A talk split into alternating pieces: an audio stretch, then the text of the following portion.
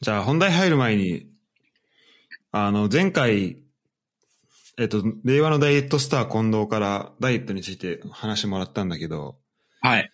あのーその時にね、一応こうお便りも募集してたんだけど、もう募集して、そうだね、もう数時間ぐらいで、もうそうだ近ね藤スケジュール合うから、そう、収録しちゃおうってなって、収録しちゃって、で、収録終わったらなんかお便りが来てたんで、ちょっと、あの、読み上げようと思うんだけど、いいかなああ、ありがたいっすね。ラジオネーム、どういう感じなのかちょっと楽しみだな。ラジオネーム、えー、日向坂よりオードリー。あー、いい。好オードリーさん。き好き。そのラジオネーム好き。えー家でビールは飲まないルール継続してます。あー。なるほどこ。れね。まあ、うんうん。いまあ、やこれ大事だよね。これね、めっちゃ大事自分で。うん。だし、なんだけど、で、俺結構さ、その、一人暮らししてから、結構家で酒飲むことが多くなったのよ。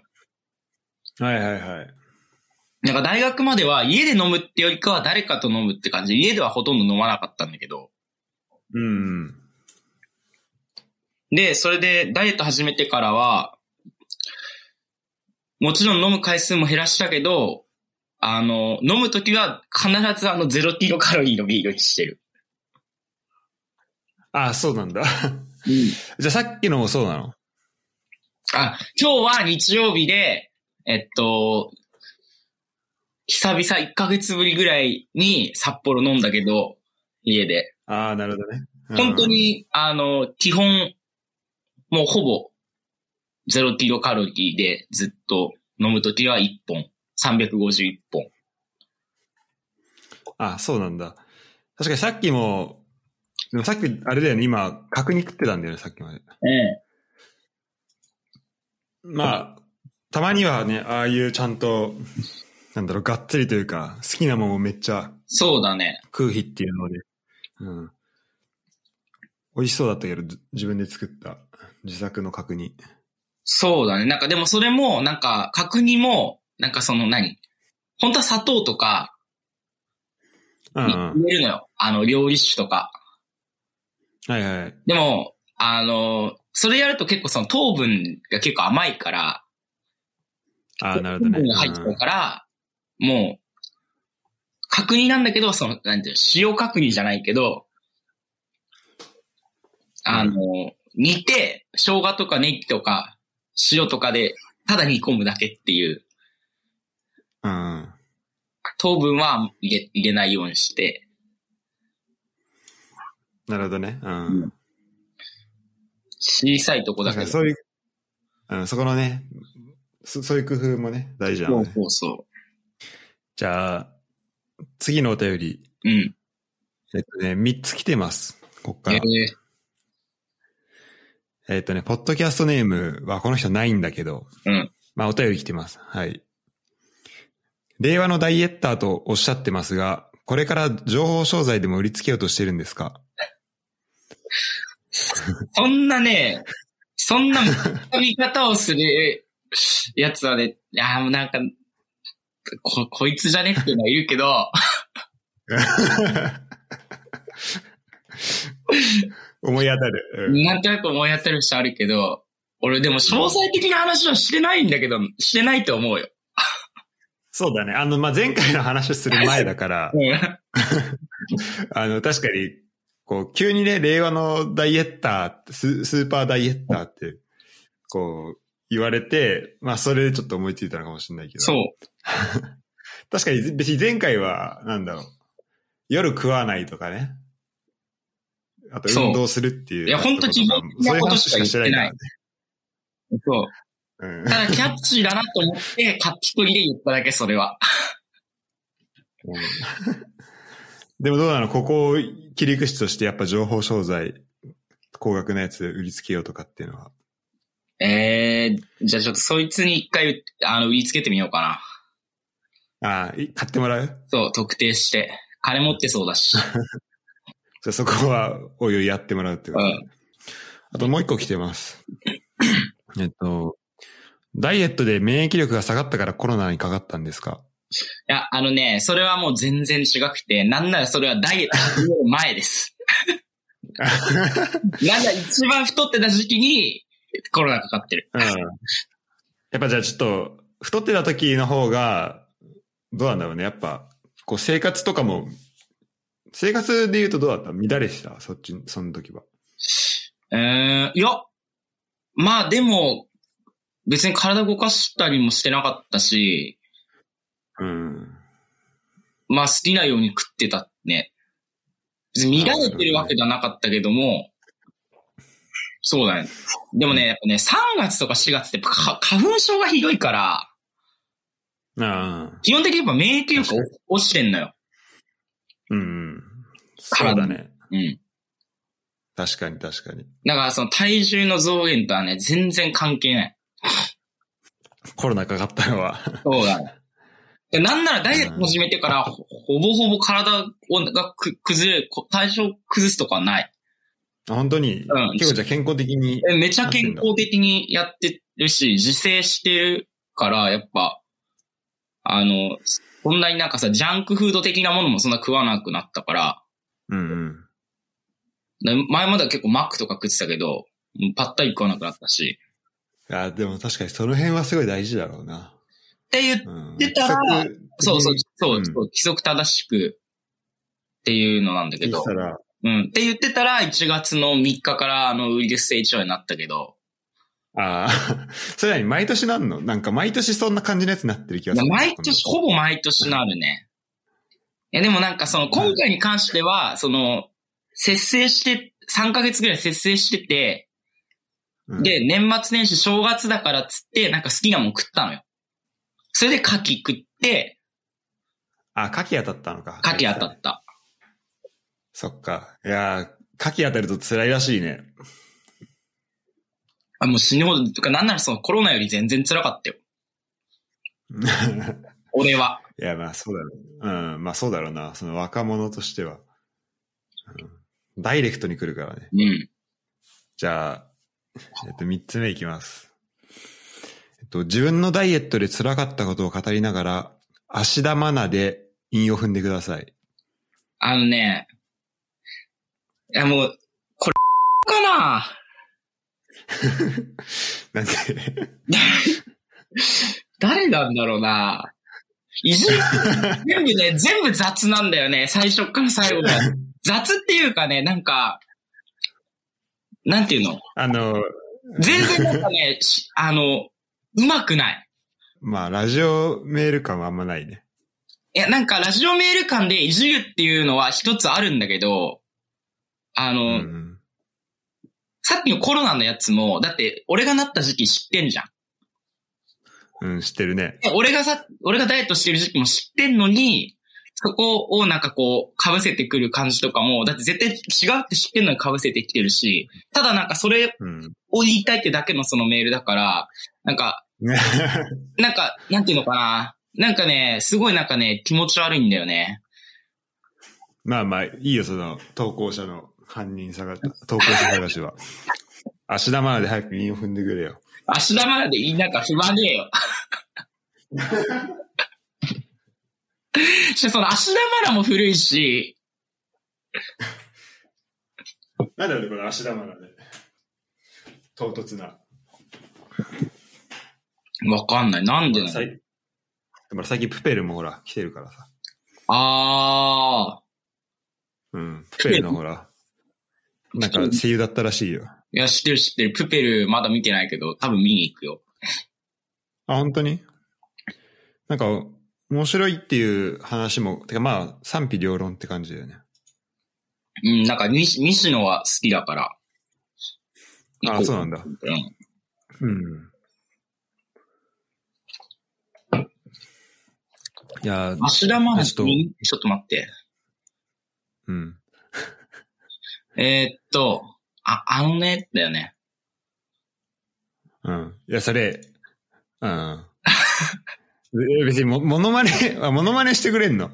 え、違うえ、芦田愛菜で韻を踏んでくださいよ。芦田愛菜のモノマネして韻を踏むんじゃなくて。あ、そういうことあ、なんか、ね、じゃないひらがなで足田マナー。なんか、海学校、あひらがなで足田マナーで韻を踏んでくださいだから、俺はこの足田マナーのこの、お、音とこう被せて、なんか喋ってくださいだと思ってたわ。あ、そういうことなの うん。いや、ち別に、近藤の足田マナー聞きたくないでし ょ、みんな。いや、だそんなこと言ったら俺の足玉なの陰謀別に聞きたくねえだろ。いや、そっちの方が多分需要あるって思ったんじゃないこの人は。この無足名玉の人は。なんで引用踏むって何めちゃむずいじゃん。あれ、送るとこ間違えてんじゃないあれ、オールナイトニッポンのさ、クリーピーナッツのオールナイトニッポンって送るとこ間違えてんじゃないの送信先間違えちゃったか詳ら。しい時間違えてる、多分。ある指定がやつじゃないこれ。そうだね。だいぶハードル高いよね。そうし。かも今この即興でやれって。即興でやれ無理よ。うん。ちょっと待ってちょっとじじゃゃああ、終わるまでになんかじゃあ次回、できたらちょっとう考ん。えておくね。オッケーオッケー。まあ次回までの宿題でもいいよ。そうだね。足玉う。足玉な。なんで足玉ななんだろうな。ね。いや、じゃあ、じゃあそれは、じゃあやってもらうということで。じゃあ本題いきますそうだね。うん。今日はね、あの、ユダと毎週サッカーの話をしてるんだけど、あの、まあ、今日はね、俺がちょっとね、あの、起きるの遅くて、今週なくなっちゃったけど、えっと、近藤ともなんかし、毎週なんかやろうってことになって、ありがとうございます。で、で、何にしようかなと思った時に、まあ、今度その、やっぱね、新聞記者という仕事柄、やっぱこうニュース集める力というか、そこはやっぱ強いと思うんで、いや、別にそんなことはないんだけどね。まあ、アンテナというかね。うん、だからこの、なんか今週あったニュース的な話を、まあちょっと話せればいいかなっていうふうに。うん。いや、これうん、めちゃめちゃいいコーナーだわ。うんちょっとここれをね、やっていきたい。コーナー名何にするまあ、ああ、そういうのも決めたいか。決めたいね。ホットウィークニュースとかにするじゃん。いいよ、じゃあもうそのまま採用するよ。ダセーな。ねホットニュースウィーク、ホットウィークニュース。ホットウィークニュース。いや、俺今本当に適当に今思いついたやつ言っただけだよ、今。じゃあ、ホットウィークニュースね。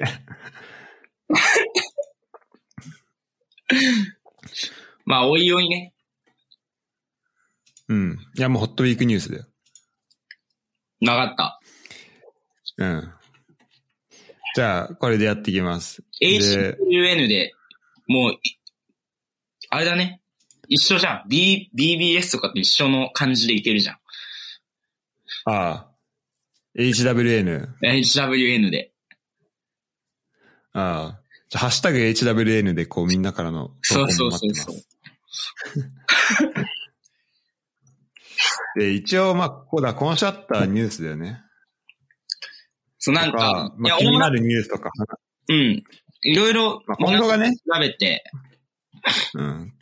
近藤が取材してきた情報をこっちで話してもらってもいいけど、まあそれは近藤も仕事との契約もあると思うから。いや、でもね、今ね、そのコロナですね、何にもないんですよ。その、イベント関連とか、その、ああ、そうなんだ。そっかそっか。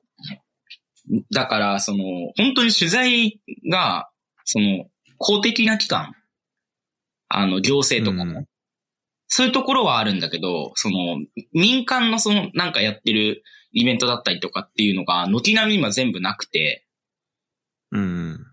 だから、そういうところに行く機会もなくてさ、今。うんうん。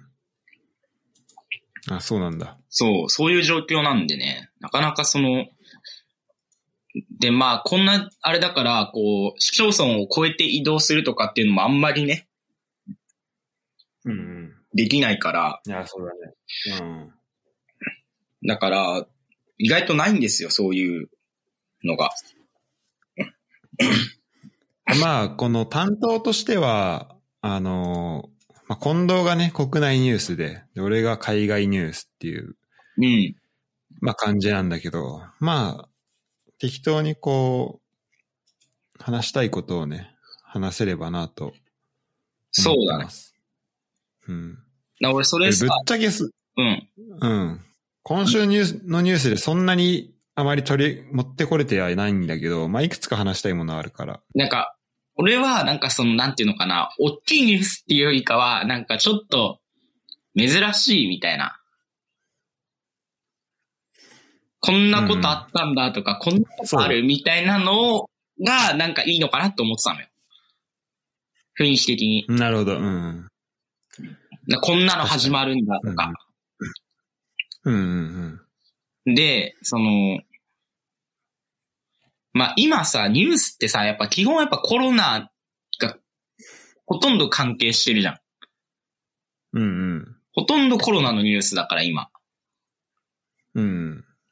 なんかそれ以外のニュースで、ニュースというか、それ以外のなんか、うん、あれで、面白いのがあったらなっていう感じでちょっと紹介、紹介っていうか、なんか、ちょっと取り上げられたらなと思ってるんだけど、うんうん。じゃあ早速近藤から話してもらおうかな。なんか一応ね、その東北に住んでるんで、東北のね、うんあの話はなんかないかなと思って探してたのよ。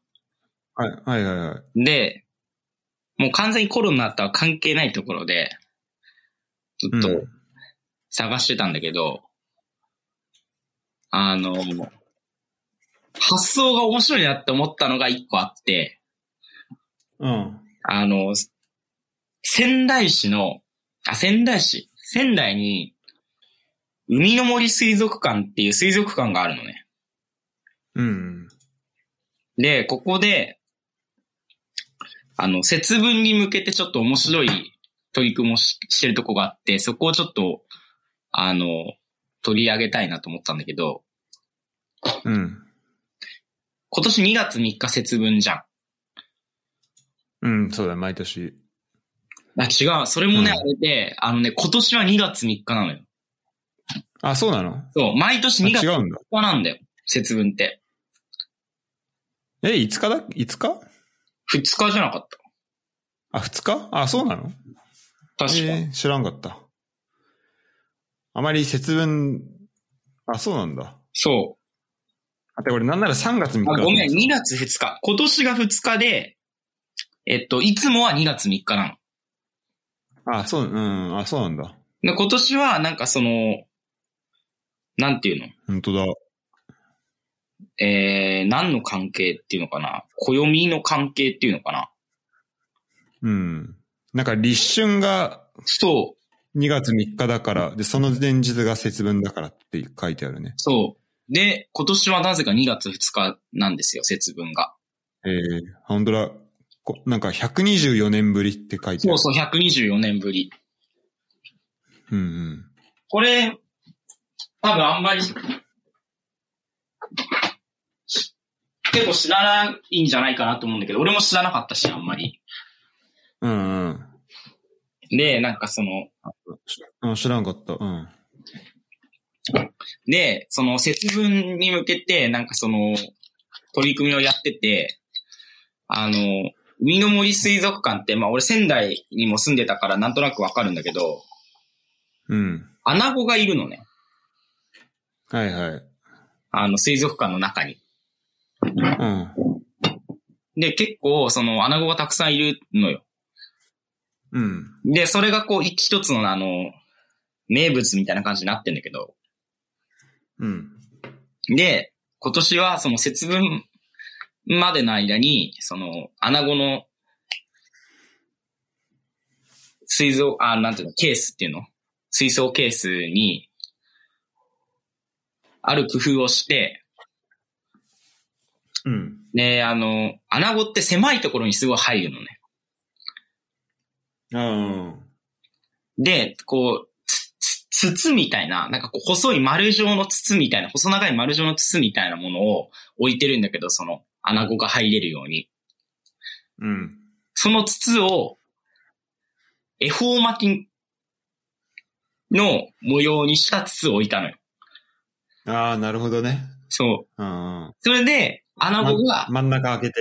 そう、真ん中空いてて、で、その、海苔巻きみたいな絵にし、あ絵っていうか、その、模様にして、で、中にうん卵とか、あの、カニ玉とかが入ってる、黄黄色とかピンクの、卵とカニ玉が入ってるような絵を描いて、絵っていうかまあ、こういう風なデザインにして、なるほど。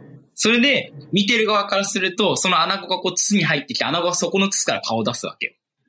ああ、で、恵方巻きって穴子入ってるじゃん。 うん。あ、そうなんだ。そうあえ確かにあるね。恵方巻きの主主食というか主菜は、あの、穴子が入ってるのよ、絶対。絶対っていうかまあ主菜なのよ。で卵と穴子とカニカニカマとっていう。ああ、そっかそっか。で、そこにこう生きた穴子がこうそこから顔を出すみたいな。あーちょっとユニークだね。ちょっとユニークってやし、ちょっとおしゃれじゃん、ちょっと。うん、おしゃれかな。またあの、面白いアイディアは。うんそうアイディア面白いじゃん。うん。確かに。えー、知らんかった、これ。でちなみに、あの、しらすには今ちょっとその記事を、ちょっと、これ写真もついてるんだけど、うん。俺が結構言葉で説明するのが下手だから、ちょっとこれを、これを見てしらすが、あれしてくれるかいや、分かってる、今ので。うん。な。なんか、意外と地方の、あの、そういうところって、うん。やっぱその人がね、ただでさえ来ないから、うん。こういろいろな工夫をこうしなくちゃいけないくて、うん。あ、ちょっと今、しらすのあの LINE にリンクを送ったんだけど、あー、これね。はいはいはい、本当だ。水族館にあるアナゴの水槽にツッコミが止まらない。うん。写真も多本当分、だね。うん。海苔巻きの、これ何すごいね。これ作ったのか。これを作って、うん。なんか発泡スチロールの、みたいなやつのなんか中くり抜いてあって、そうそうそうそうそう。その周りになんか黒いのがこう、そう、巻いてあるから。まあ、海苔巻きみたいになってて、この中に穴子が入ってるっていうね。そう。で、卵と、カニ玉みたいな、そうはい黄色と赤の具材をこう、デザインとして入れてて、本当だね。確かに。 きゅうりもあるしね。そう、キュウリもあるし。なんか、ああの、ちょっとアートとして結構好きかな。あ のまあ、まずさ、こう、穴子が、しかもこれすごいね、一匹すっぽり入ってるのもあれば、なんかちっちゃい穴子が何匹も入ってる。そうそうそうそうそう。まあちシュールだよね、ちょっとね。うん。で、でなんかこう顔をね、こう穴子が顔を覗かせてるっていうのがまず、そうそまあ可愛いし、あの、アイディアとしても面白いんだけど、こう、なんだろう。んなんだろうな、こう、えー恵方巻きっていう、こう、まあ俺らが、まあ、毎年、まあこうね、節分になると食べるものの中に、もう穴、生きた穴子が、もうそのまま入ってるっていうのはなんかね、こう、殺される前から、もうその穴、恵方巻きのお前は一部なんだってい う、そうこのメッセージ性もちょっと感じて、そこうそう。お前られもちょっと面白そうい。いずれここに入るかもよっていう、うん。 そうそうそうそう。それなんか人間のちょっとエゴみたいなところが見えるし、そ、そこも感じるよね。ちょそうっそとね、これね。うん。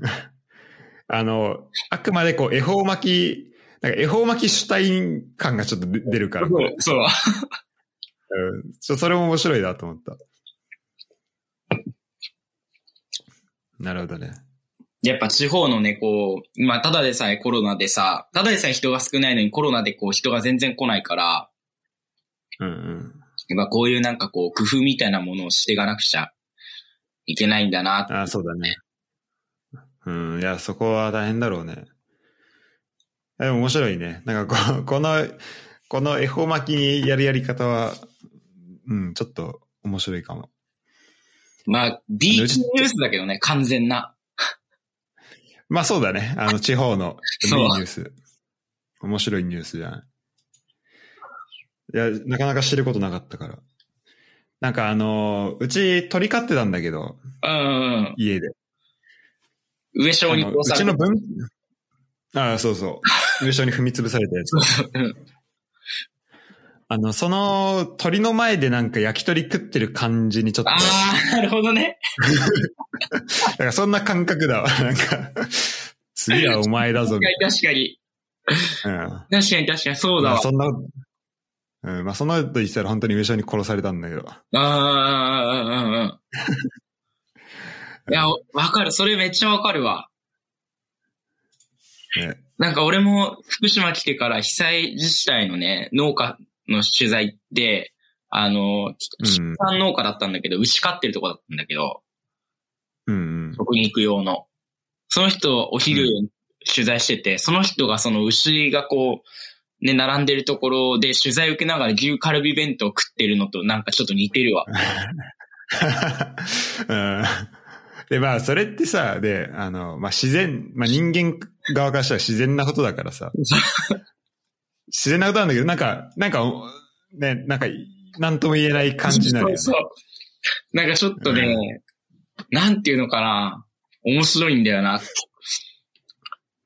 うん。脳みたいでな。た確かに。うん。確かによ、なんか焼き鳥食ってる時とか、なんか鶏鍋食ってる時とか、心なしか鳥かごの中で文鳥ちょっとざわついてるなっていう感じだね。感じだから。うん。ちょっとね、感じるところあるよね、そういうのね。 いや、うんすげえいい例えだね。そうだわ。そういう感覚だ、だね。確かに。うんそうそう。なんかそれを今ちょっと、うん、思ったわ。なるほど、なるほど。まあでもちょっと節分がまずうん。 2月2日っていうのも知らなかったし。そうなんだよ。だからもう、あさってかなうん。だから、あの、恵方巻き食べる日間違えないようにしないと。ああ、そうだね。恵方巻きとか毎年やってんの食ってたあいや、俺は全然やんないんだよね、そういうの。あ。特に家でもそういうのない。家でも、あんまりないかな。なんか、ないよね。俺もないよ、別に。あ、でも、豆まきとか小さい頃はやってたけど、あんまりあそういうのだったかも。あ。ね、豆まき俺も小学生の時とかやった記憶あんな。うん。うん。すごい懐かしくなるの。なんか給食とかに出たよね、しかもね。そうだね、出て節た。分になると。うん。懐かしい。なんか豆めっちゃ出て、これだけでどうやって食うんだよって思ってたけど。次は、しらすなんかありますかいや、俺はね、じゃあ、今のその、なんだっけ。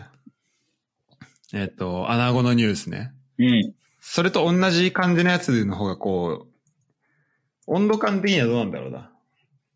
やっぱりそれぐらいで、行きたいかな。うんうんうんうん。それで言うとね、えっとね、ロシアの首相のナバルニーさん、うん。うん。毒殺未遂。何それ。知らないえ、それでかいニュースになってた。これはね、これは今めちゃめちゃでかいよ、ニュースとしては。あの、もうアナゴ、アナゴとでもまあ同じぐらいのほのぼのニュースかもしれないけど。うんうんうんうん。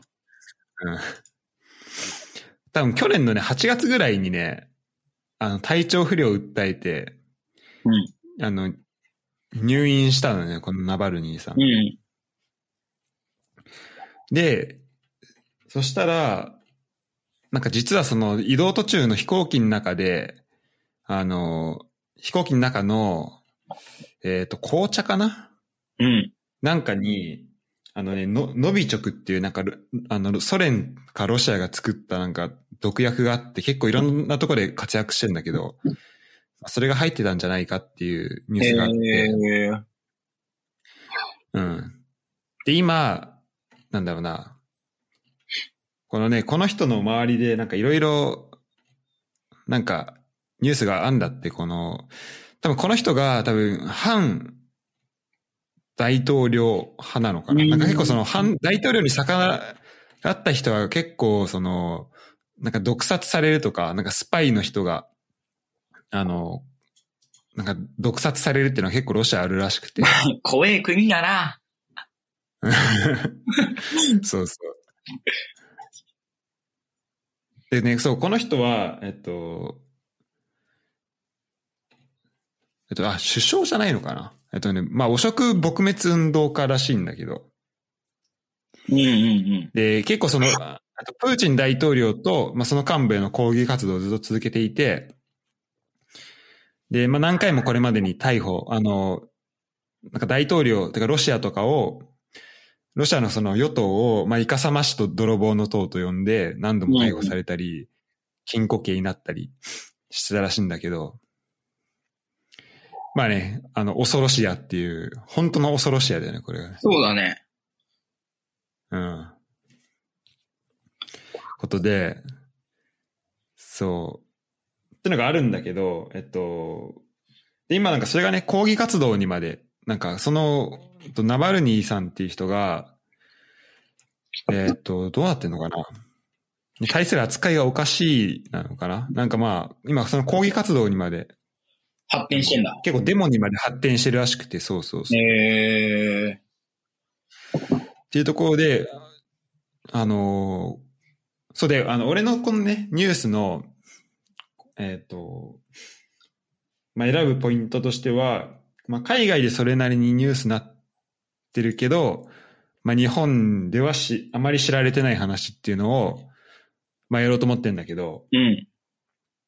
で、まあ、このニュースは、まあ、その時事性のあるニュースというか、はいはいはい。こう、まあ、出来事だから、まあ、これ自体は別に日本で全然報道とかもされてるうん。と思うんだけど、まあ、これに関連してちょっと話したいなと思うのが、えっと、オピオイドっていう、その、まあ、鎮痛剤みたいなのがあるんだけど、うん。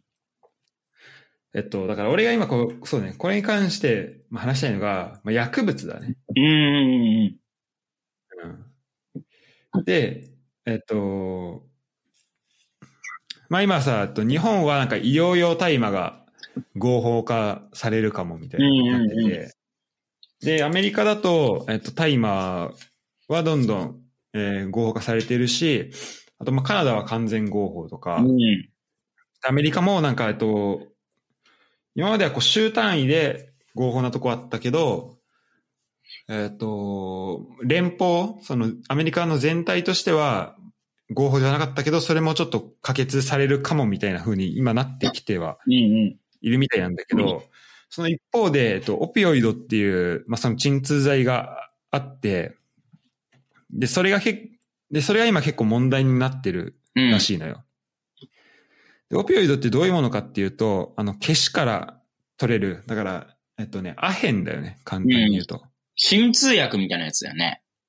そう、鎮痛剤。そうそう、鎮、うん、通薬。で、なんか普通に、あのー、なんだ薬局じゃなくて、まあ、病院とかで処方されるらしいのよ。うん。で、簡単に結構誰でも手に入るらしいんだけど、これがね、あのーめちゃめちゃ副作用強くて、でもなんか、もう、まあ、まあ、アヘンだから、もう、まあ、麻薬だよね、完璧にね。まあ、そうだね。うん。依存性があるってことだよね、そう、依存性もそうだし、あのー、なんだろう。結構、その致死、致死性も高いらしくて、かなり少量で、あのーもうなんか象を殺せるみたいな。なそれを普通に人間が使ってるっていうので、で、結構その、よくさ、あの、ヒップホップの人とかが、あの、薬物乱用で死んじゃうとかって結構あると思うんだけど、なんかそれがけその子の原因になってるのは結構そのオピオイドになってたりとかもするらしくて。で、うん、と、結構その、がんの鎮痛剤とかにもまあ使われてるみたいなんだけど、うん、オピオイドは。うんと、その副作用が強すぎるから、結構そのオピオイドを使ったことによる、なんかダメージというか、そこで結構そのがん患者が苦しんでしまうっていうのはあって、で、その同じようなその鎮痛作用を、まあ、この大麻を使うことによって、あの、こう和らげようっていうのもあって、で、そそっちの方がひ、あの、比較的というか、まあ、全然その、なんだろう、副作用のところで言うと、まあ、ないみたいなんだよね。うんうん。っていうところで、まあ、あの、た大麻がどうこうっていうよりも、このオピオイドがちょっと今危ない、あの、かなりその、本来流通してはいけないレベルで、こう、まあ、流、あの、みんなが手に入るようになってしまってるっていううん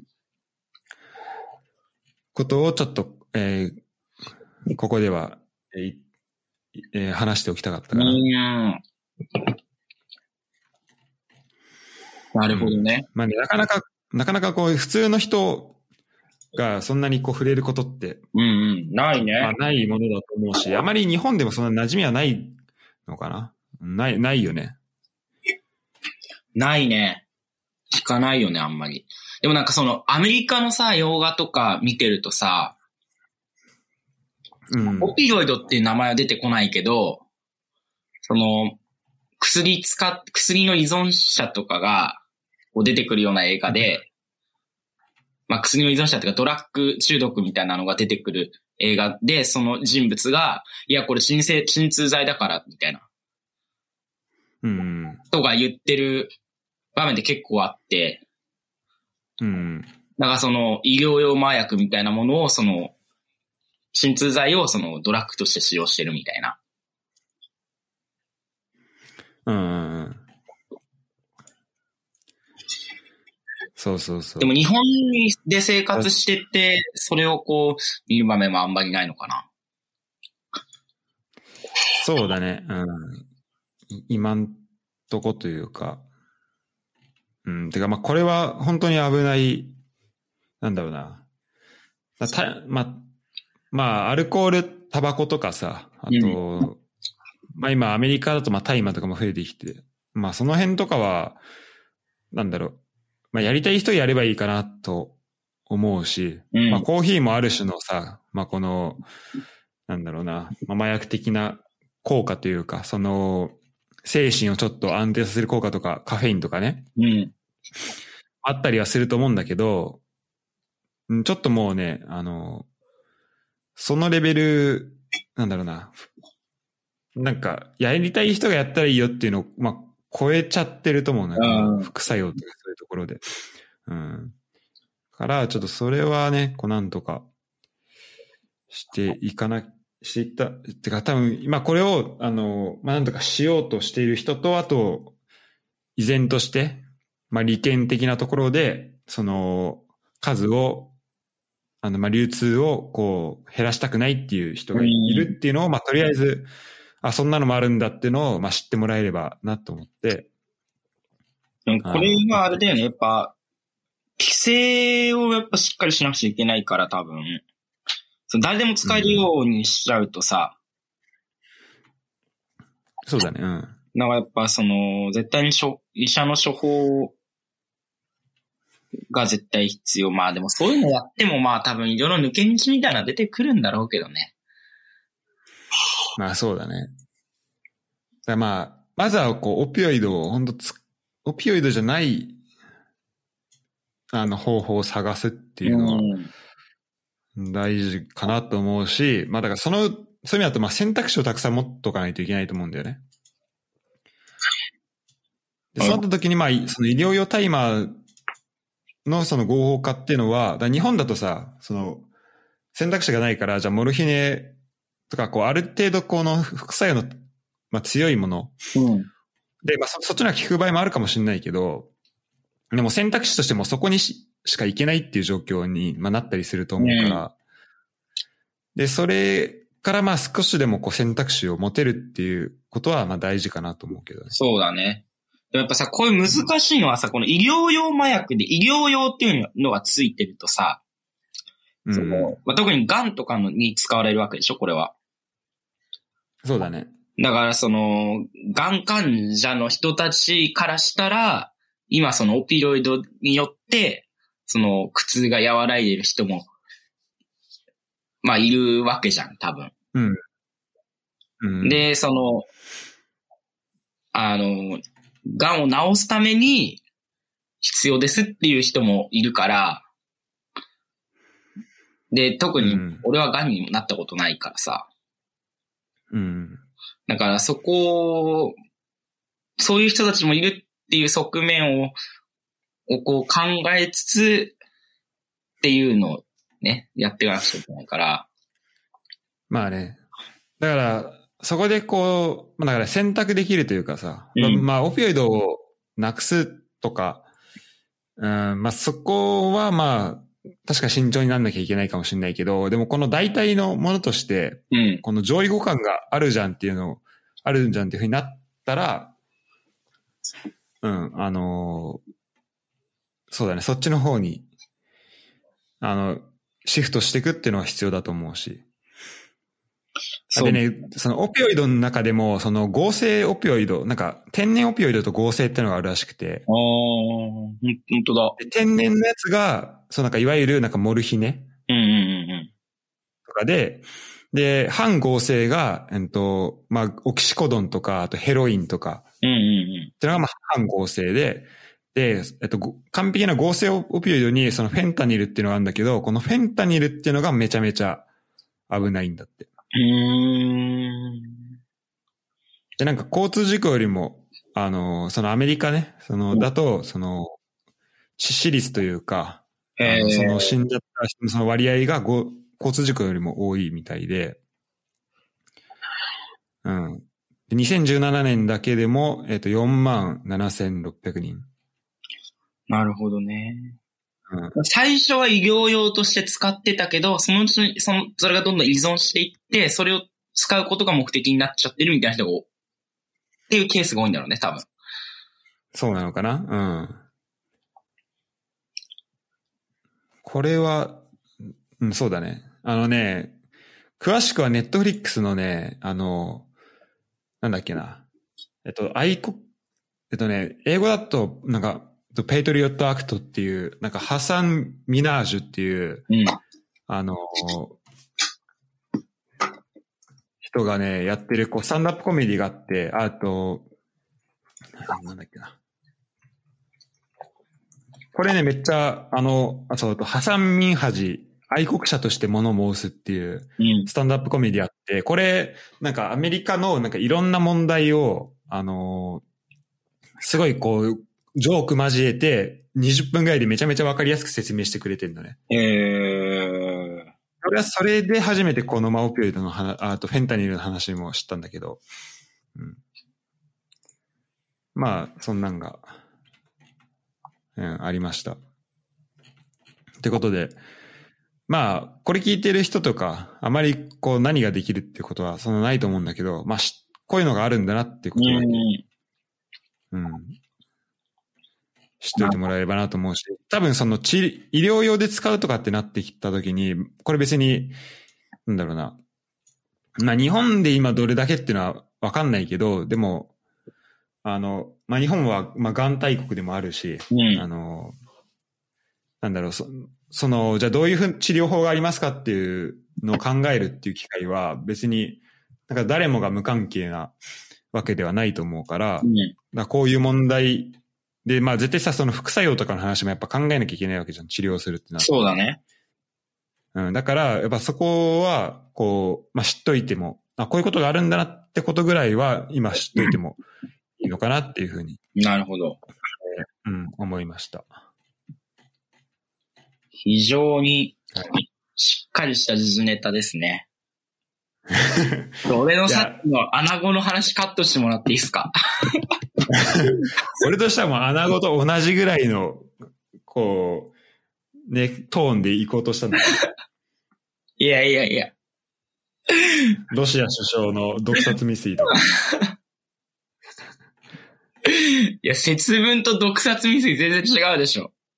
ちょっと違ったかな。うん。なるほど。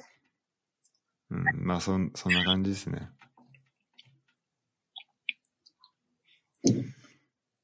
あの、このね、マジ、あの、愛国者として物申すめっちゃ面白いから。ネットフリックスのね。ネットリックス登録してる人は、あの、おすすめです。ねちょっと見てみますわ。うん。いや、シラスはでもスタンダップコメディをすごい見るよね。そう、そんな意味印象ある。いや、印象あるね。なんかスタンダップコメディを結構その、見てるっていうイメージとかあるかも。あ、でも、駒込の時も見てたわ、そういえば。見てたよね。うんうん。スタンダップコメディか、あの、あれだよ。あの、え、アメリカのドラマのなんだっけ。フレンズ。フレンズ。あそうだね。俺結構あの、スタンダップコメディのその、お笑い結構好きなんだよねうんうん。うんうん。ブラックジョークみたいなね。ブラックジョーク、そう、時事ネタとか。うん。あとまあ、話し方とかも結構参考になあるあ、。そうだね。うまいからね、ああいう人たちは。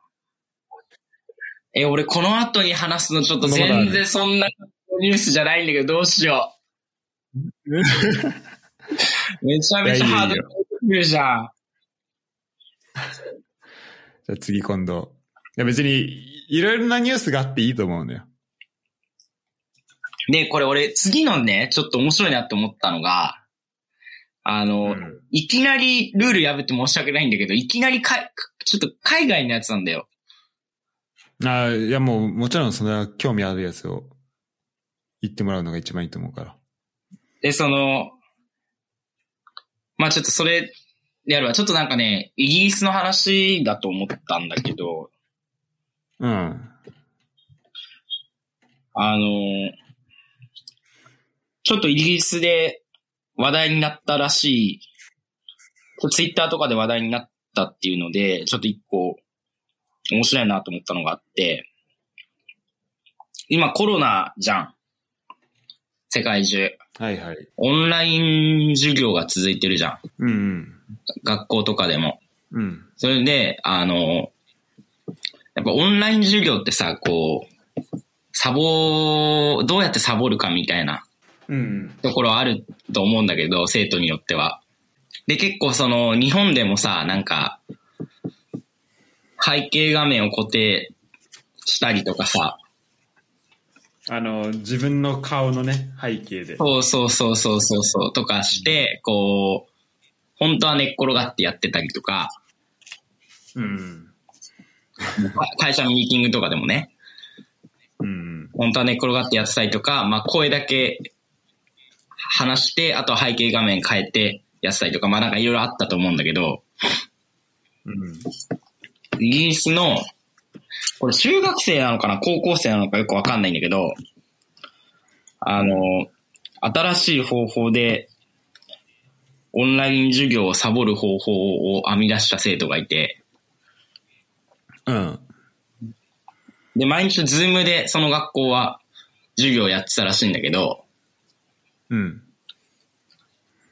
ある生徒が、ユーザーネームを、みんな、あの、自分の名前にするわけじゃん、ユーザーネームは。うん。そのユーザーネームを、リコネクティングっていう風にして、ああ、うん。まあ、再接続中っていう意味だよね。ああ、はいはいはい。ユーザーネームをリコネクティングにして、で、画像を切る。カメラをうん。っていうので、ずっと受けてて、そうすると、その、言ってる内容は聞こえてくるけど、絶対に当てられない先生に。ああ、こっちから参加しなくていい。そう。え これ頭いいなと思って。うん、確かに。確かになんかその、授業ってやっぱ当てられるのめんどくさいじゃん。うん。でもすごい嫌だったんだけど、俺それ。うん。別になんかその、だからその、もう画像も切ってリコネクティングになってるから、先生としては、あ、接続がちょっと今あれなのかなっていう感じになって、うん。で、それで先生も当てないし、うんで、。生徒もそのままにし、で、自分は好きなことなんか部屋でやってるみたいな。うん。で、ああ、面白いね。で、これはバレるんだよ。バレるの。いや、バレるでしょ。だって名前のところリリコネクティングしてるだけだから。そう。で、バレるんだけど、その、なんでバレたかっていうのもちょっと面白くて。うん。で、先生は全然気がつかなかったんで、これに。あ、そうなんだ。そう、先生はこれ全然気がつかなくて、2週間とかぐらい、あの、その子も多分ずっとリコネクティングしてたわけじゃないと思うんだけど、あうまいことね。うまいことサボりながらやってたなんて。うん。で、先生も全然気がつかない。で、この子もこれに味を占めてずっとこの手法をやるようになりました。で、なんでバレたかっていうと、この、これをね、この方法を編み出した、ここの、友達が、あの、その子に、あの、お前なんかずっとリーコネクティングになってるけどどうしたのみたいになって、で、実はこれこれこういう風にこんなやり方をしてるんだって言って、その子に教えたんで、それを。友達に。うん。そしたら友達が、おそれいいなって言って、俺もそれやるわって言って、うん。やったんだって。うん。で、その子が先生にバレたああ、なるの。ほど。で、それがなんでバレたかっていうと、うん。リーコネクティングのスペルが間違ってた。 そんなことある。そ、そんなアホなことある。 バカだったんだろうね、その子は。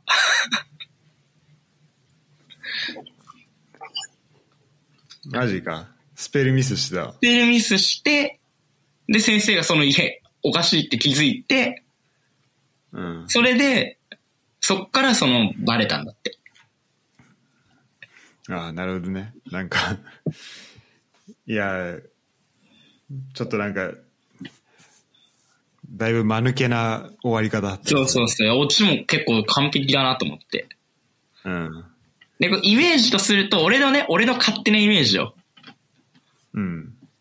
例えばなんかこういうね、この、悪賢い、この、なんていうのかな、方法とかっていうのを、うん元太中で言うとやっぱ、アズが考えて、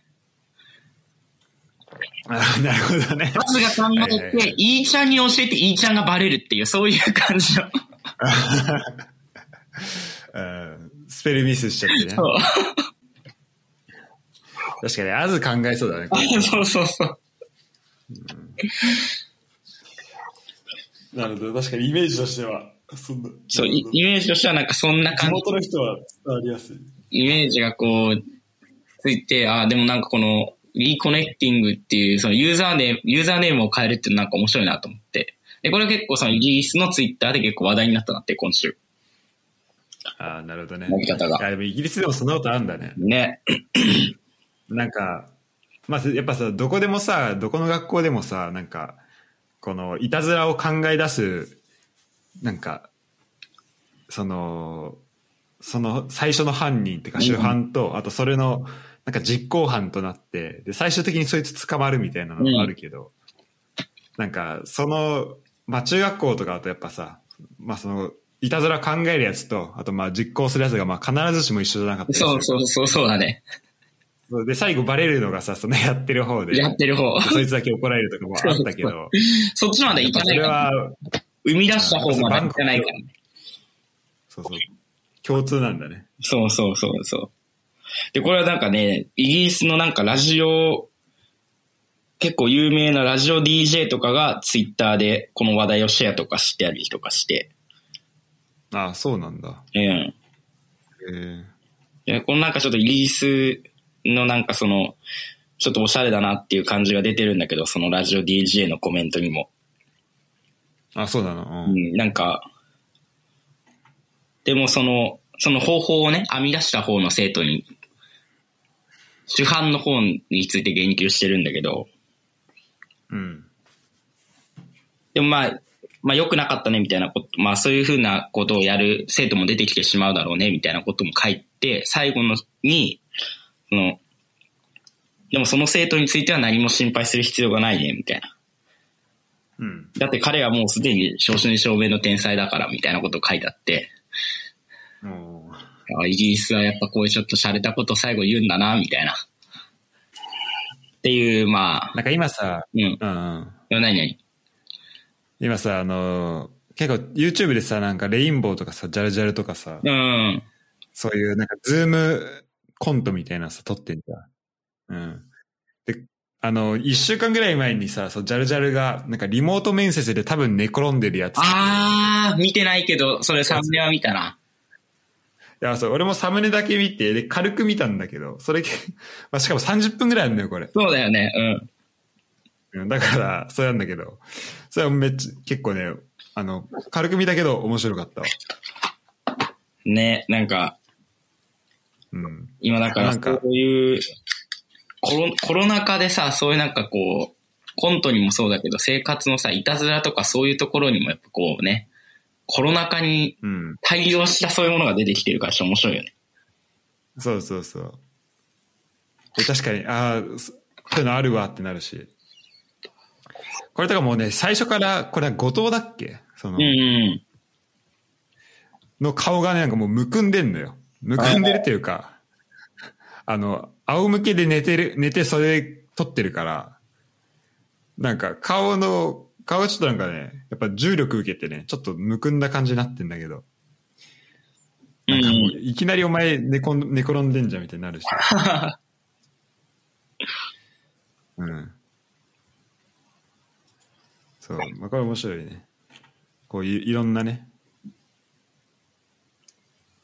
そう、いろんなこう、こういうね、まあ世界にはこう、まあいたずらだよね。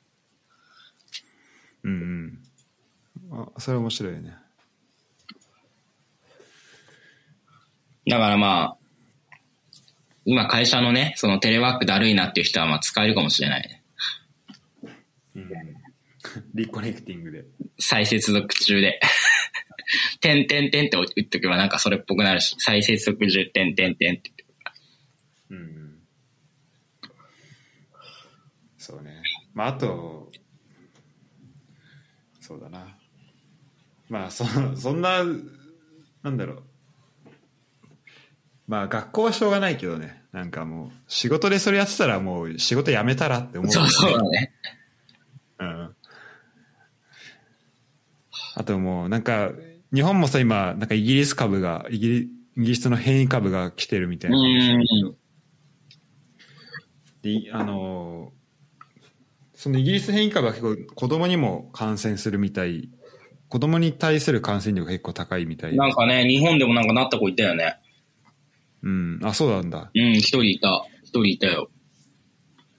でそうなるとさそのうんと、まあ、イギリスみたいにさ学校行けなくなるからさ、うん。学校にあ家に子供置いとかなきゃいけなくなってさでそうすると、まあ、親が仕事行けないとかそういう状況も、まあ、出てきたりするだろうしでそうなった時になんかそのか家庭が例えばなんかお医者さんとかさうん。結構その、まあ、エッセンシャルな仕事やってる人とかだとなんかその人がしそのそれによって仕事行けないみたいなことになるうから、ん。だからできるだけこのねイギリスの変異株を広めないようにするっていうのはすごい大事だなっていうふうに,、まあ、そうだね。いうふうにはまあ、うん、思うけどまあ、いつになることやらって感じだね。うんまあ一回完璧に根絶する覚悟を持ってやらない限りはまあなもう結構長いこと続いちゃうだだろうないや、本当にね。そん、本当そうよ。という、あ、でもまあコロナ関連だけどね、まあこういう、まあそれにか関連したこういう面白いニュースも出てくるし。そうそうそう。っ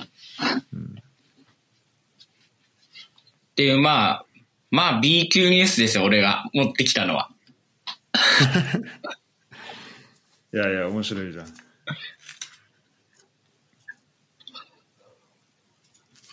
今度あとなんかあるあといくつぐらいあるあとはね、いや、でもこの二つがメインで、うん。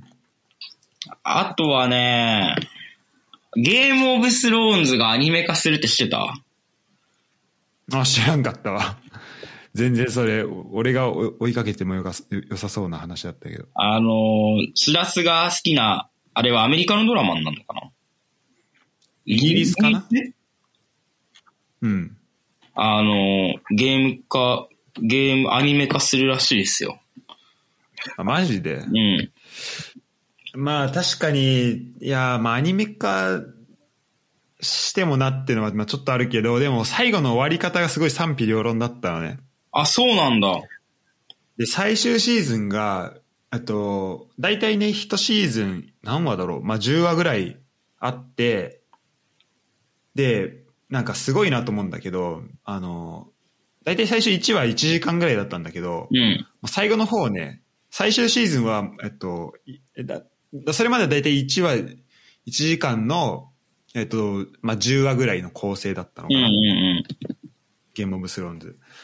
で、まあ、最後の方になってくるに従って、だんだん時間が伸びていったんだけど、1時間半とかどんどん伸びていって、で、最終シーズンは6話ぐらいしかなかったんだけど、うん1話2時間とか、2時間半とか、うん。えもうー映画ぐらいのやつでも毎話毎話あって、だからめちゃめちゃこう、なんだろう、もうなんだろう、長いというか、こう展開が1話の中でめちゃめちゃ変わるし、本当映画見てみたいな感じだったんだけど、えー最終シーズンが本当6話しかなくて、あの、なんだろうな、結構要素としてなんか入れ込めるものが少なかったから、結構展開がね、急だったりしたとこはあったと思うのよ。で、それで、なんか終わり方に納得がいかないっていうファンがめちゃめちゃいて。あ、そうなんだ。うん。だから、そこをね、またアニメっていう形で違う形で表現するのは、まあありなのかなっていうふうには思うけどね。うーん。え、でも知らせ的には賛否のどっち側なのいや、俺はね、あの、その最後の終わり方も別に結構納得はできたから、てか、まあ、これしかないだろうなっていう終わり方だったよね、俺の中では。うーん。で、まあそうなるだろうなと思ってたから、やべ、なんだろう。まあ確かにそこまでの展開が急だったり、急だったなっていうのはあったけど、別に終わり方としてはそんなに違和感はなかったかな。だから、ただちょっとまあ6は短いよねっての思ったし、まあ確かにあの批判はあるだろうなとは思ったけど。えー。そうね。た、確かになんか、この間、あの、違う人とも話したけど、あの、まだね、えっと、ゲームオブスローンズ全く見てないけど、興味あんだよね、みたいなこと言ってたんだけど、うんその人。他にもたくさん見たいものがあって、でもゲームオブスローンズもう完結しちゃってるから、なんか、例えば今から新しいシーズン始まるんだったら、それに合わせて一気見するみたいなのも、まああるけど、てか俺はまあ、まさにそれで、ゲームオブスローンズ、あの、追っかけてみたけど、えー。あの完結してるってなるとさ、もうその、今から見るっていうモチベーションがまあなかなか上がらないから、だからもしこのアニメをね、再放送、あのアニメ版が出るってなってで、それが面白いっていう風になれば、じゃあそこを見るためにちょっとドラマ版もちゃんと見てみようかなってなる人は、まあ何人かいるかもしれないよね、それは。えうんー。。結局何シーズンあったん何シーズンだろう 6, 6か7ぐらいあった、あ、は8だわ。8シーズンまである。 8か。ちょうど多分、シラスと一緒に、あの、アメリカに行った時ぐらいに多分、あの、おすすめをされた気がする。ああ、そうそう。俺、その時にちょうど見てたわ。そうそうそう。あ、でも最終シーズンとかもう2年前なんだ。やば。うん。いや、面白いよ。あの、なんなら、ほら、あの、めっちゃ並ぶバイトやったじゃん。うんうんあれの時とかも俺一日中並んでた時とかずっと見てたから、これ。うん。ああ、そうだよね。言ってたもんね、それね。うん。いや、でも俺もなんかね、3話ぐらい見たのかな多分、その飛行機の中で結構見てて、はいはいはい。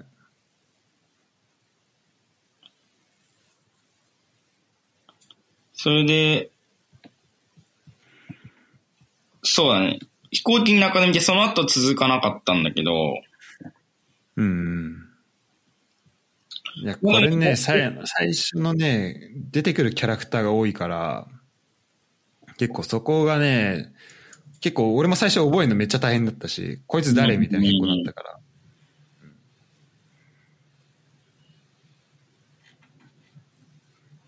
なんか、そうだね、確かに。そうね、最初結構その、覚えるのが難しそうだなっていうのは気はした。うんうん。だからこれはまあ面白いんで、うん。まあ、よくできてんなと思うし、おすすめかな。うん。まあ今から見ろって、とはなかなか言いづらいけどね。長いしね。うん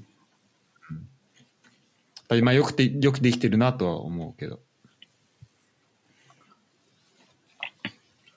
いや、そうだね。なんか、そう、それはなんか、こう、見てて、あ、ゲームオブスローンズ、あ、シラスこれ好きだったなと思って。うん。それで言うとなんか、ハリーポッターがドラマ化するかもしれない。あーなんかそれも多分なんかそれ同じあれだよね。多分同じ配給の、配給というか同あ、じ。そうそう、HP。だよね。うん、そうそうそう。そうだから、いや、HBO でハリーポッターどんな感じなんだろうなって結構楽しみだね。なんかすごい、結構何でもありなイメージがあるのね、俺の中で HBO の。ああ、なるほど。だからちょっと今まで見て、見れなかったハリーポッターの一面が出てきたりするのかなとも思うし、やっぱ映画だとさ、あの本一冊をなんか丸々描けなかったりするからさ、うん。で、結構その本に書かれてて、面白いところとかもあったりするんだけど、やっぱそこをね、あの映画だとこう、どうしても省かなきゃいけないから、だからドラマにしてくれた方が、こう、その細かいところとかも分かっていいよね。なるほど。え、ハリーポッター全部見てんのハリーポッター全部見たね。ああ、そうなんだ。本も、本も結構ちゃんと読んだかな。ああ、そうなんだ。ハリーポッタ ー。本の方は覚えてないけど。で、今なんかルームメイトの中でこう、ハリーポッターを一から最初から見ようっていう風になってて、今、えー必勝の騎士団までは、うん、今みんな一緒に見てるけど。なるほど。やっぱもう面白いハリーポッター。俺もあんまね、ちゃんと見てないんだよね。炎のゴブレットぐらい本当しか見てない。本もね、俺なんかこんの囚人ぐらいまでしか見てない気がする。あ本当え、近藤さ、なんか、死の秘宝さ、うん。なんか、死の秘宝見に行ってなかったワン。いや、み、いや、行ってない行ってない。そうん。多分、片新地かななんか誰かんちで見た記憶あんの。死の秘宝。多あそうな分、んだ片新とかが好きで、う。うんうん。片新とか小賀とかかな多分好きで、なんかそういうの、誰かんちにいた時に多分なんか見たんだけど、俺はそれまでを全然別に見てなかったから、 そうだね。そこ見てないと。なんか解説してもらいながら見た記憶がちょっとあるけど、そう、あのね、シシリーズものになってる映画をね、あんま全然、あんま見れなくて、ああ。まあでもそれはわかる。そうなんだよね。なんか、ハリー・ポッターもそうだし、スター・ウォーズもそうだし、ああ、はいはいタ。ーミネーターとかもそうだし、うんうん。あと、あれね、あのーなんだっけ、指輪のやつ。あ、ロード・オブ・ザ・リング。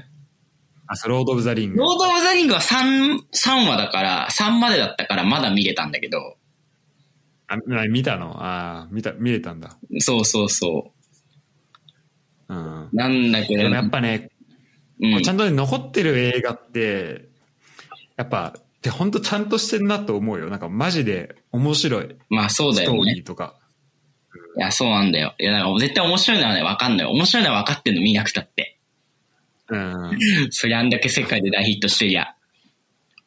や、もうねなんか、いや、ハリー・ポッターとかやっぱさ、子供も見れる映画じゃん。そうだね。あ俺らなんてまさに子供の時見てたから。いや、だかそうらそうそうそう、そうだよね。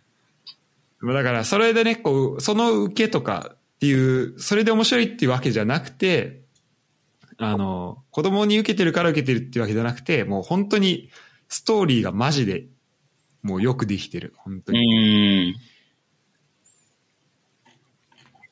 なるほど。うん。で、まあその映画からドラマになったっていうので言うと、今、あの、スターウォーズの、あの、実写ドラマの、なんかマンダ、マンダロリアンっていうのが、今すごい人気で、えあやっぱその、俺まだ見てないんだけど、それ、これもね、ちょっと俺見たいなと思ってるとこではあって、やっぱこのドラマでこう、細かい描写描けるっていうのはすごいいいところだし、ー、うん。で、それはなんかあの、韓国映画とか見ても、あれ、韓国ドラマとか見ても、あれやっぱ1時間超えるさ、あの、から1話が。うん。で、結構その、細かいとこまで描写ができるんだよね。うん。そうなると、うん、やっぱ、まあね、あの、見る側のそのハードルというか、それはまあその分確かに高くなるんだけど、あの、やっぱ面白いよね、ちゃんと見れば、その、ストーリーの、こうす、なんだろうな、せ、なんか洗練されたというか、こうん。うん。う磨かれるからさ、こう、いろんな伏線も張れるようになるし、うん。この心情の変化みたいなのも描きやすくなるし。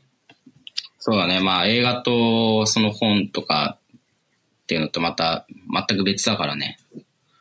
うんいやー、ハリー・ポッター、え、そっか。とりあえず見な。えーちょっと今年の目標にします。あ、本当ハリー・ポッターとね、スター、スター・ウォーズも本当は見た方がいいけどね。いや、そうなんだよね。いや、そうなのよ。うんわかんだけどね、見た方がいいっていうのはわかんだけど、なかなかこう、手、手を伸ばしにくいっていうか、もうだいぶ出てるじゃん。シリーズが。うん。でも、スター・ウォーズは、えっとね、とりあえず4、5、6、1、2、3のその、最初の 6, 6個だけでいいと思う。てか、俺もそれしか見てないけど。うん。昔のスターウォーズは見てんのよ。あ、4、5、6の方。えっとね、ハリソン・フォードとか出てたところ。うんうんうんうん。あのー、80年代とかの方。そうだね。あの、んうん、エピソーそうそうドそ4、う。 5、6の方だね。シューバッカとかが出てたところはいはいはいはい。はなんか見てるんだけどね。で、なんかそこと、ワン、ツー、スリーのつながりがやっぱ面白いの、面白くて、なんうんか、例えばダース・ベイダーってどうやってダース・ベイダーになったんだろうとか、なんか、この、ダークサイドとか、その、なんだっけ、なんかフォースとかそういう言葉が、まあ、フォーでは結構当たり前のように出てきたけど、なんかもともとはこういう使われ方をしていたんだとか、結構その辺の、なんか歴史的なとこじゃないけど、こう、その背景的なところ、ところが分かって、そこは、そこはめっちゃ面白いよ。なるほど。で、ハリー・ポッターもまあ同じことを言えて、ハリー・ポッターだから1から、えっと、最後、死の秘宝まであるじゃん。うんうん。でそこと、あとその後に出てきた、えーっと、なんだっけ、なんか、獣のプリンスみたいなさ、あんじゃん。ハリー・ポッターの続編。あー、あー、ファンタスティック・ビーストじゃなくあ、て。そう、ファンタスティック・ビースト。そうそうそうそう。あれ、あれって確かハリー・ポッターのよりなんか100年とか何十年か前のスストーリーなのね。うーん。あ、そうなんだ。そうだから本当になんだろう、ハリー・ポッターがエピソード456、あスター・ウォーズのエピソード456で、で、その、ファンタスティック・ビーストが、まあ、あの、ハリ、えっ、と、スター・ウォーズのエピソード1、2、3みたいな、まあそんな感じになるんだけど、うんこう時系列で言うと。だから、あ、こん、なんか、あ、ダン、なんかダンブルドア出てきたりとか、あと、この、まあジョニー・デップが、その、なんかや、闇の帝王っぽい役で出てくる、来たりするんだけど、へー。うん、なんか、結構そこと、あと、ハリー・ポッターの世界も、なんか、微妙なこう、つながりというか、こう、まあもちろんあったりして、うんうんそこがね、こう、なんか一つの、なんだろう、国のこう、なんか歴史を見てるかのような、なんかこう、ストーリー性がめちゃめちゃあって、すうんうん。ごい面白い。へー。あ、それも見てんだ。あ俺はね、はあのファンタスティック・ビーストは、ネットフリックスにあったから見たんだけど、なんかそれ、ファンタスティック・ビースト1、2あんだけど、うん。なんか2の方しかなくて、で、俺それ1だと思って見たら、なんか2だったんだよね、それ。だから俺2だけ見てる。ファンタスティックビースト。へあのさ、ハリーポッターでさ、ニコラス・フラメルって、賢者の石出てきたの知ってるー。うーん。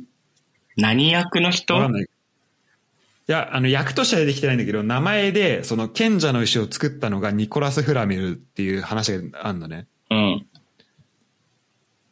で、その、で、ニコラス・フラメルは、なんか今700歳ぐらいで、みたいな。で、賢者の石を使って、なんか、あの、不老不死を手に入れたみたいな話が出てくるんだけど、うん。そのニコラス・フラメルが、その、ファンタスティック・ビーストで、なんか初めて出てきたりとか、えーあ、この人、なんか、だから結構ハリー・ポッターのコアなファンだと、なんか名前は知ってるわ、みたいな。で、この人でも、その、だから歴史上の人物として出てきたけど、この人、なんかどういう役、どういう、なんだろう、しあの、どういう人なんだろうっていうのを、いうのが、その、えっと、ファンタスティック・ビーストだとわかるっていう感じ。えうんー、だなからるそういう意味だと、その、うん、だからゲームオブスローンズは、あのーまあ、全く同じ話をドラマとやるのか、あと、まあ、そのスピンオフ的なのやるのか分かんないけど、まあ、スピンオフやるんだったらちょっと見てみたいかなっていう。うーん。うん。なるほど。だそうだね。だから俺の中ではその、ハリー・ポッター、ゲーム・オブ・スローンズ、スター・ウォーズは結構その、ストーリーというか、その、それぞれの世界観が、うん、めっちゃ好きな、あの、映画、ドラマの3つかな。えー、うん。じゃあちょっと、ちょっと見て、努力して見てみます。そうだね。ちょっと1話ずつでいいから。うん。うん。しかも、ハリー・ポッターって、え最後に賢者の石と見たのとかって、賢者の石は見た賢者の石は見たけど、もう、だからそのやってた当時よ。だから本当にもう15、小6 1とかでしょあうん。いや、あのね、今見ると、やっぱ、俺もね、こないだ20年ぶりぐらいに見、見たけど、うん。やっぱ面白いよ、久々に見ると。なんか懐かしさもあるし、あーもうこんな、そうだよねこんなシーンやったなとか、うん。あと、その小学生の時の、その、なんか、気持ちというか、なんか見た時にちょっと戻れるから、うーん。うんなるほど。面白いと思う、み。ちなみにそのハリーポッター関連で言うとちょっと一個言いたいことがあって、うん。ハーマイオニーと誕生日一緒です。知らな。 あ、そうなのいつもあの、なんかこう、新しいコミュニティとかに入るとさ、なんか、誕生日いつなの的な話になったりする時あるじゃん。あうんうのん、社交辞令的な話で。うん。で、何月何日って言って、え、あ、じゃあもう過ぎたんだ、早いね、みたいな話の後に俺は多分必ず言う。あ、ハーマイオニーと一緒で。ハーマイオニーと一緒だよって。 てかまあ、ハーマイオニーとかエマ・ワトソンと一緒だよか。正確に言うと。ああ、そうだね。ああ、はいはいはい。そうね、まあ、し4月15日ね。でも確かに、あの、まあ、紹介するときに、まあ多分、なんだろう。必ずそのもう過ぎたけどって話が出るのは、ちょっとその4月15日あるあるだろうね。そうだね。誕生日。うん。ちょっと悲しいところではあるね、それは。そうなんですよ。それはちょっと早生まれ早生まれっていうのうんなんかあるあるというかなんだろうなそうだね。まあ、まあ、そそういう早生まれの佐賀なんだけど。うんうんえ、ししらすはなんかありますか他に。あの、持ってきたものは。いや俺持ってきたのはねあのさっきのロシアとあとフェンタニルの話ぐらいなんで用意してたのはうん。うんまあ、あと、なんだろうな、その、まあ、拾ってきたというか、その、なんだっけ、まあ、ニュースのこのヘッドラインだけ見てあ面白そうだなみたいなのは、まあ、あったけど、いろいろあるけど、まあ、そんな時事的なやつというかは、うん、なんかここで言いたいっていうのは、まあ、さっきの二つかな。なるほど。うん。いや、ちょっともっと俺もちゃんとしたやつ持ってこないとダメだな。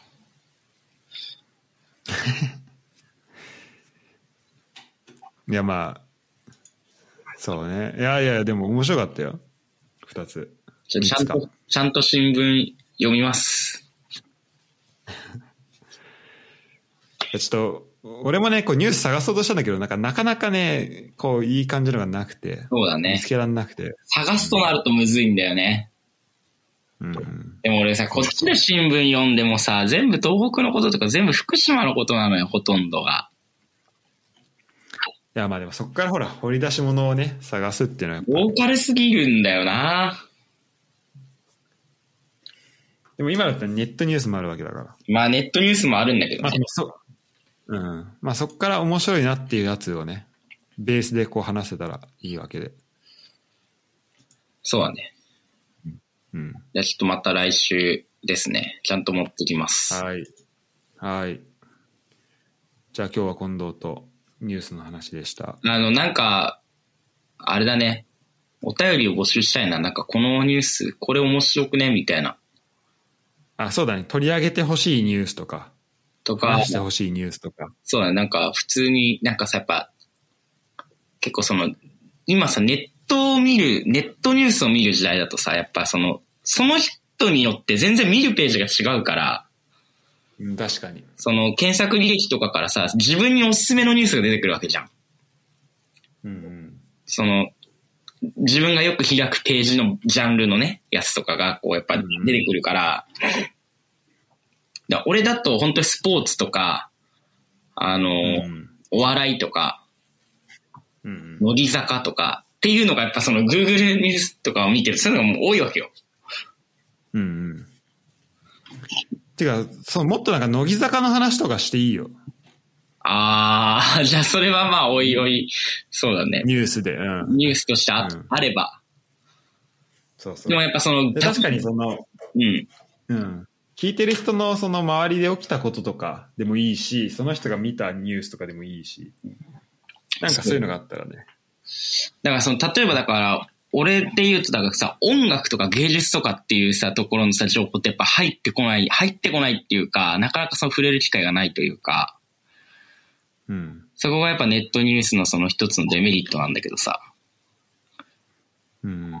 あえて自分から追おうとしないと、向こうからこう、提供してくるものがないっていう、うん。提供が減る、提供というかその目に触れる機会が減るっていうさ、うん。確かに。そうそうそう。あとやっぱ見た時のこう、アンテナの、こうそう、なんだろうな、張り方が違うからさ。そうそうそう、そうなんだよ。だからちょっとそれはだからあれあるから、なんかいろんな人からなんかこういうのああるよっていうのをこう知りたい、俺は。はい。じゃあちょっとね、そう、お便りもお待ちしてるんで、えっと、コンキャストの、まあ、ツイッターとかインスタとか、まあいろんな SNS あるんで、そこの、えーまあ、ページから、でそこのプロフィールに、えっと Google フォームのリンクもあるし、あとこの今聞いてもらってるエピソードの概要欄のところにも、えー Google フォームへのリンクあるんで、そこからえお便りお待ちしてます。お願いします。じゃあ、はい。じゃあ今日はありがとうございました。ありがとうございました。じゃあまた。はい、また。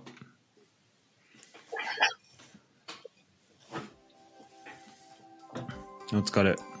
お疲れ様でした。このお便り誰だったんだろうな。誰だったんだろう